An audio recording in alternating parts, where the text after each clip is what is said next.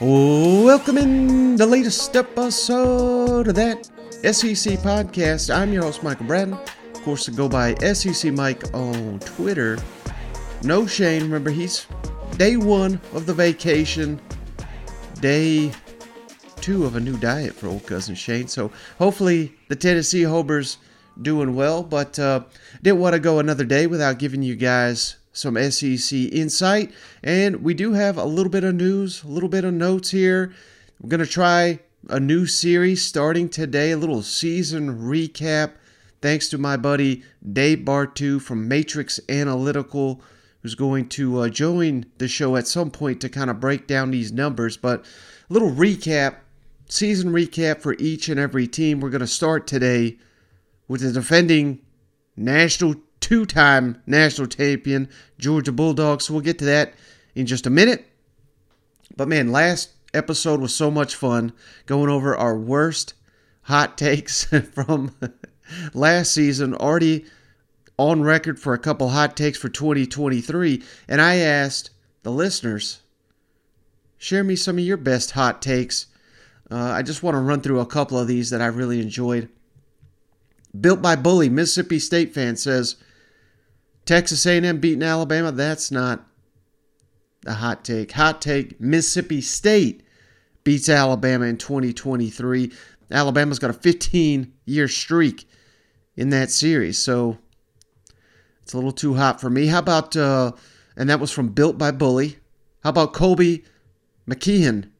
Tennessee will be Georgia's only loss next season. I feel like that's going to be a popular pick with uh, the game in Neyland Stadium. Christopher Baster, Joe Milton takes home the Heisman Trophy. Well, we found cousin Shane's burner right there. It goes by Christopher Baster. How about Chris Phillips, aka the Spurs Up Show, friend of the show? South Carolina will finish second in the SEC East next season. It's pretty bold. Peter English, he's high on a Hugh Freeze train. Peter predicts Auburn will win the SEC West. What? I don't know about that. Brett Sarver, big Mizzou man.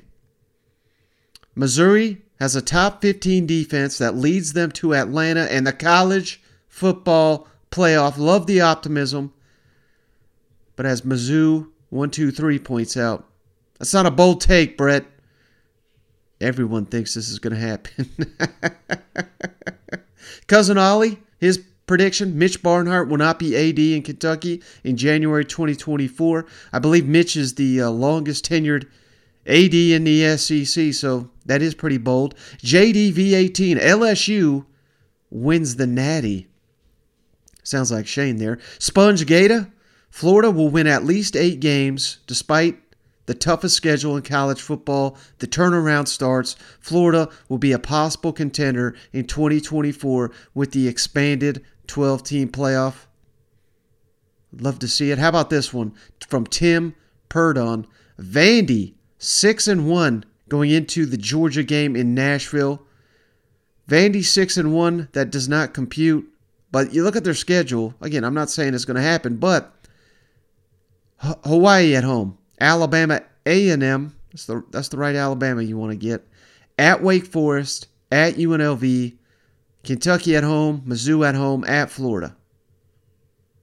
So Tim, he might be onto something. Six and one again.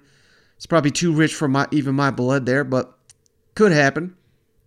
The hottest take of them all. You take the cake, Dogzilla. Nick Saban gets fired.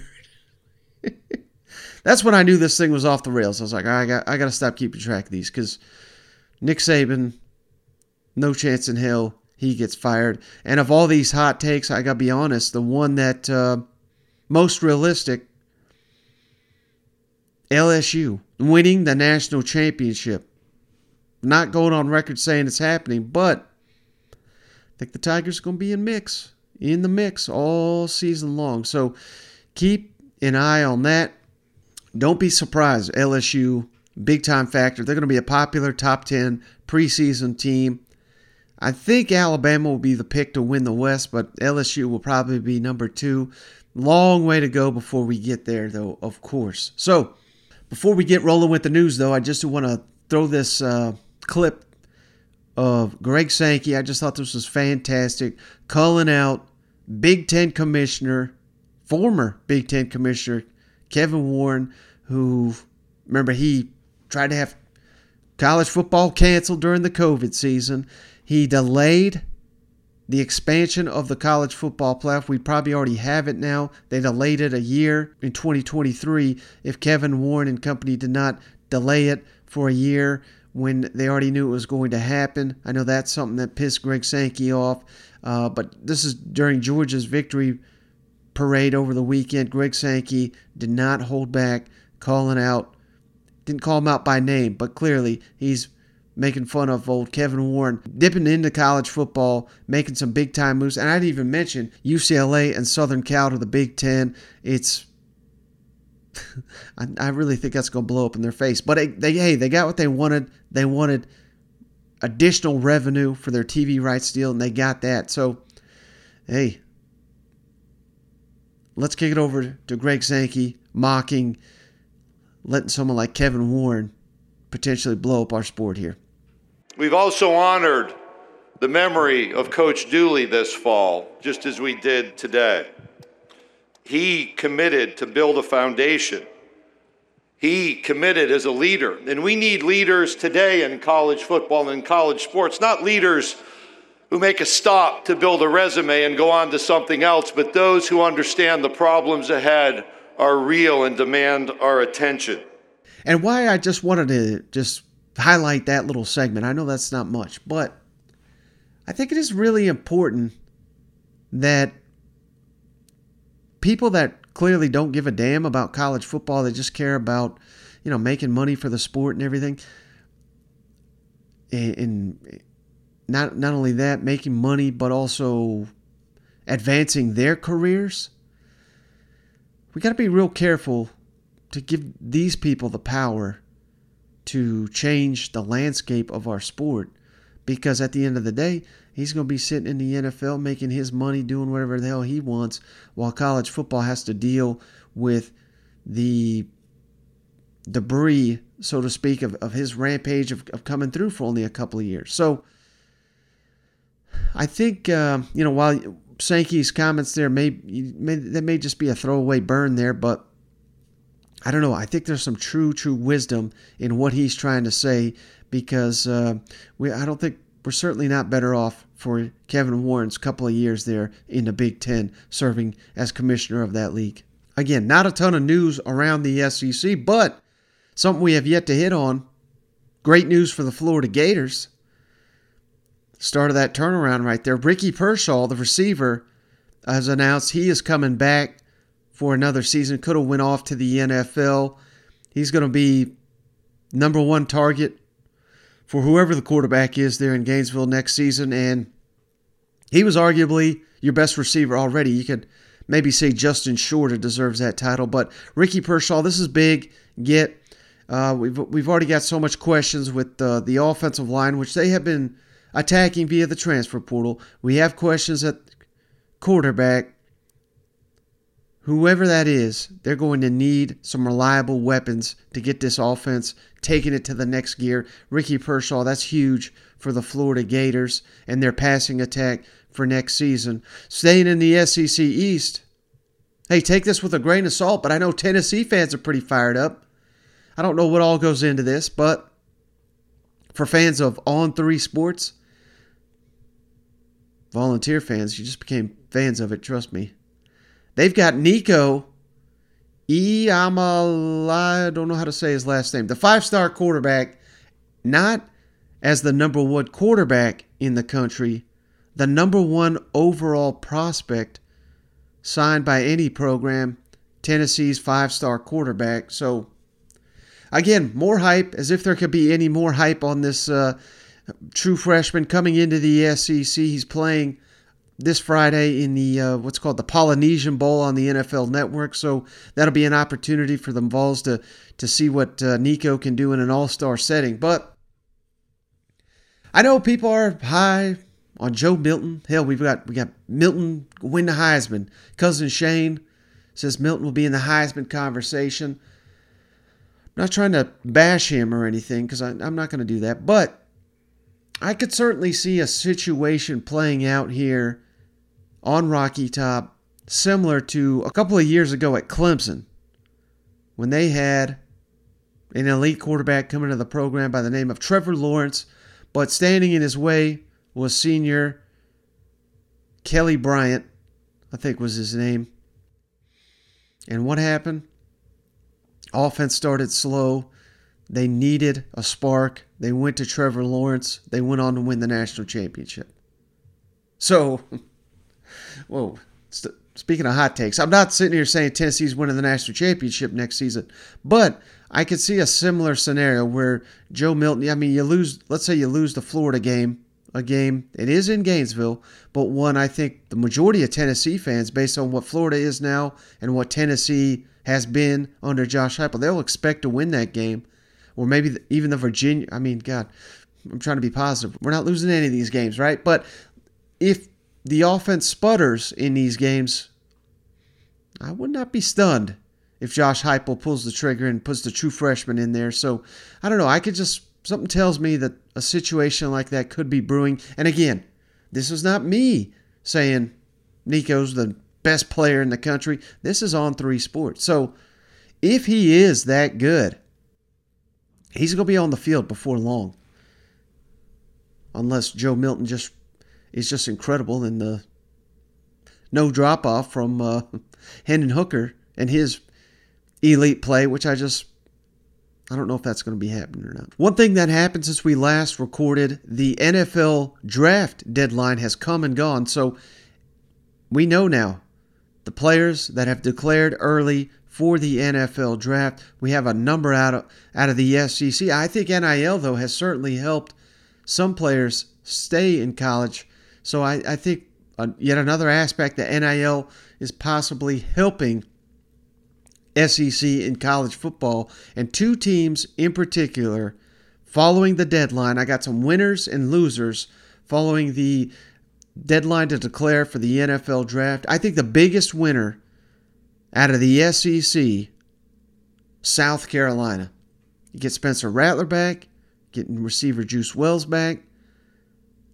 Offensive tackle Jalen Nichols is back, and cornerback Marcellus Dial four key contributors that could have declared early for the NFL draft back in Columbia to anchor year three under Shane Beamer. I think South Carolina fans, you ought to be doing cartwheels for what your team was able to pull off at the end of the season, obviously, and now that momentum carries over with these players making their declarations of return. And one other team out of the SEC East as well the Missouri Tigers.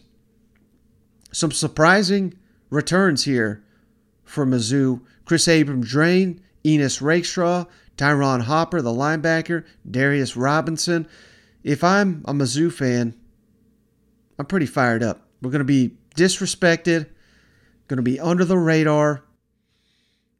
And clearly, if you listen to this show, you know Missouri's defense criminally underrated, the strongest unit on the field for the Tigers last season, and with a lot of these players, and maybe Trajan Jeffcoat, who he announced he's coming back. He announced he's in the portal. Looked like he was going to South Carolina. Doesn't look like that's happening now. Maybe he returns. I don't know if he's welcome back after all this jumping around, but can you blame him? He's from South Carolina. I think he's even from Columbia. So maybe we're getting even Jeffcoat back which would be another boost to this Missouri defense.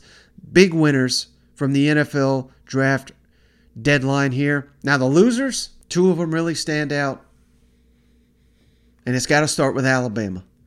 Bryce Young, I think the best quarterback in school history, off to the NFL. I think he should be the first overall player taken. Will Anderson, likely going to be a top five pick, if not two or three, something like that outstanding linebacker, two time defensive player of the year. Jahmyr Gibbs, running back.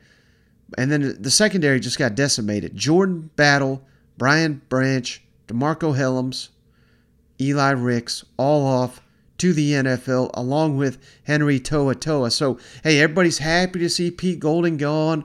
Our defense is going to be great again. Really? Just losing all this talent? Now, I know they just reload down there in Alabama, but this is a, you know, losing all these players is a big reason why I'm down on Alabama. And I say down, I got them as the number four team in the SEC right now, which makes them around the top five, top eight team in the country. So I'm not too down on you, but lower than maybe I've ever been since Nick Saban started winning those titles. I think Alabama is a clear loser of the NFL deadline here. And the other one, no stunner, Georgia, Jalen Carter, top two, three pick here, defensive tackle off to the NFL. Darnell Washington, just incredible athlete. He's like an offensive lineman that can catch the ball, make plays. He's a freak athlete. I think he maybe even be a first round pick. I think he I think that's a guy that in the NFL is going to be more productive than he even was in college just because they had so many freaks down there. Warren Ericson, the offensive guard, Kearis Jackson, receiver, Broderick Jones and Warren McClendon, offensive tackles, all gone. Kenny McIntosh, the running back, Jack Podlesny, the kicker, Kelee Ringo, Nolan Smith. A lot of talent gone from Georgia, a lot of talent gone from Alabama. But the key, if I'm an Alabama or Georgia fan, we are not taking a hit in overall talent because we're so loaded. So I say they're losers only because they've lost so much talent, but these two programs suited to take hits like that, unlike any other in the country. The third loser, not as much talent lost as Alabama or Georgia, but the problem here is they don't have the experience, the talent ready to step up, and that's the Florida Gators. And you may be wondering, well, what the hell? They they weren't that good this year. Well, Anthony Richardson, he's another one. I think he could blow up in the NFL, and we're going to be wondering, you know, why it didn't work at Florida. Just ceiling as high as any quarterback prospect potentially in this draft. O'Cyrus Torrence was their best overall player, both gone to the NFL. Gervon Dexter, Trey Dean, Justin Shorter, Rashad Torrence, and, and Brenton Cox, if you can count him, even though he got kicked off the team. It's a lot of talent, particularly off that defense that wasn't good anyway. So, Florida, I think you're my third biggest loser following the NFL draft deadline. I just don't know that you'll be able to replace these guys next season, but uh, we'll find out. And one, just wanted to make note of this guy because I think he's going to be the toughest player of any that have declared early for the draft, toughest to replace in the SEC, and that's Drew Sanders, linebacker, Arkansas. Just came in there one year, one and done for the Razorbacks after coming from Alabama. But I mean, he was probably a top five player in the SEC this year, and they got talent in Fayetteville, but I just particularly on the defensive side of the ball, I don't think they've got anyone near the caliber of Drew Sanders, particularly with uh, Jalen Catalon off to Texas. That, that hurts to say. But Drew Sanders, he will be missed, no doubt about it. Now, final thing I wanted to hit on on this episode, referenced it uh, right off the top. Closing the chapter on the 22 season, wanted to discuss some numbers provided to me by Dave Bartoo, Matrix Analytical. If you ain't following Dave Bartoo at CFB Matrix on Twitter, I don't know what you're doing. He's one of the best out there, very knowledgeable and uh, his company is is doing big things there. And he has provided me all this data on every SEC team, the two biggest stats in college football offensive and defensive scoring efficiency. And Dave has taken it even one step further, analyzing week by week the offensive and defensive efficiency of the opponents faced for every single college football team. And by just analyzing this data and looking at it, it tells a story. And if you're not looking at the graph here on YouTube, might be a little bit tougher to understand completely, get the complete picture. So I highly recommend you check it out on YouTube if you want to see what we're talking about here. But I will say this Georgia's offensive efficiency by the end of the season, number five in the country. Truly elite. Only bested by their defense, which finished number two in scoring efficiency. So, all time great team. That's how you go 15 and 0, win the SEC, win the national championship in the largest margin of victory in playoff history. But that doesn't tell the entire story. If you look at the efficiency of the offenses Georgia faced, number 85 in the country, which is pretty awful. means they didn't really get tested much by facing quality offenses. The overall efficiency of the defenses faced, number 74. And I'll tell you a little behind the scenes here.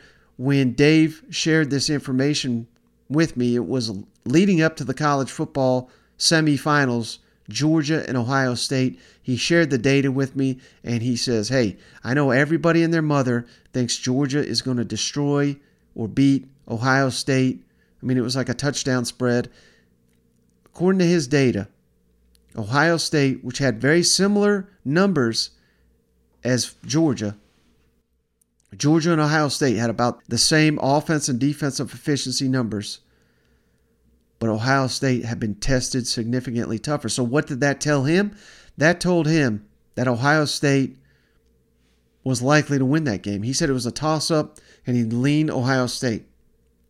Now, clearly, it didn't work out that way. Georgia made an epic comeback, but until that comeback, I mean, Dave, he, I mean, he just nailed it. Ohio State went toe to toe with Georgia, toughest test Georgia had the entire season. So, I say all that to say this.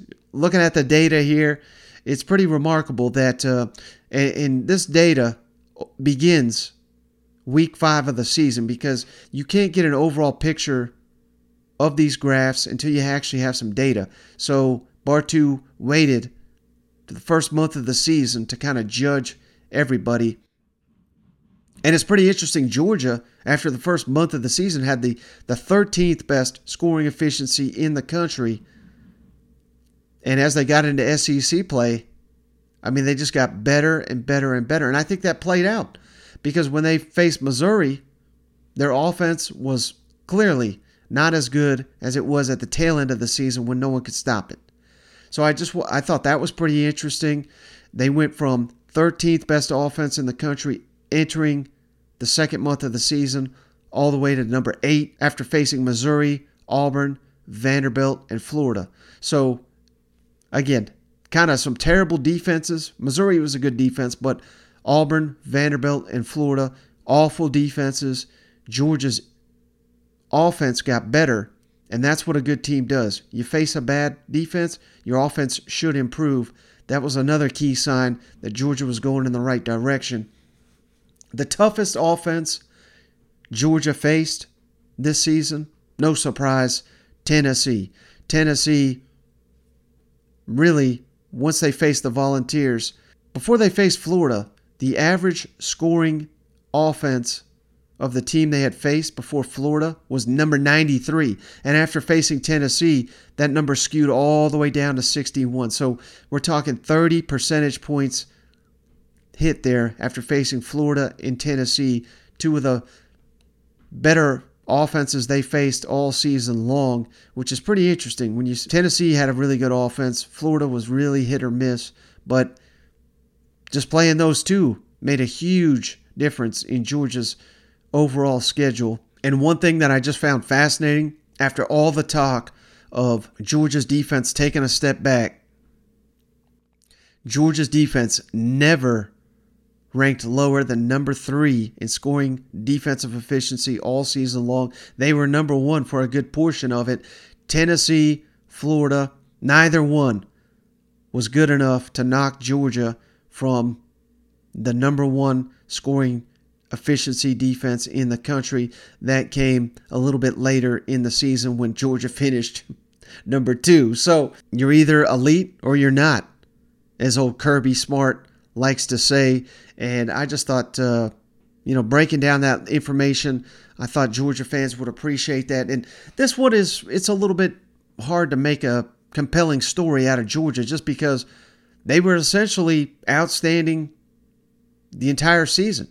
Uh, as we get into more of these charts, more of these graphs, you you can see some wild variations from SEC teams that are not on Georgia's level, which is everyone, because no one was on Georgia's level this past season. But I wanted to start with the dog, start with Kirby Smart, fired up there from uh, the victory parade there over the weekend.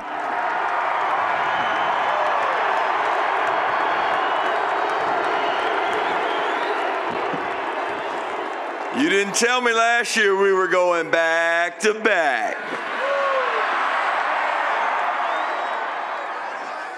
You know, a lot of doubt started to creep in for a big home game that was brewing. And it was right after one of our biggest rivals. We go to Jacksonville, we come back here to play, and you guys, the people in these stands, were elite for that game. Best home game I've ever been a part of, made it electric, took over the stadium, did an incredible job. We had a guy that got defensive player of the game in that game. You know, he didn't have to come back. He's going to be a first round pick. He's going to probably be a top 10 pick, maybe a top five pick. But he elected to come back and play in that game because of the love he has for his brothers. Jalen Carter, thank you so much for coming back and finishing it the right way.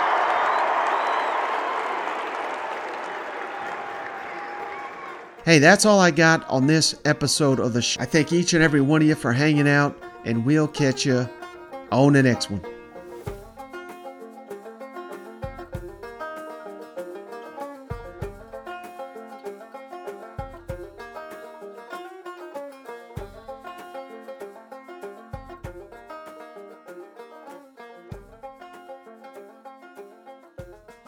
Hey, buddy, this beer's for you, Mike, and cousin Shane. That SEC podcast loves the pirate, and the pirate loves that SEC podcast. Hail State.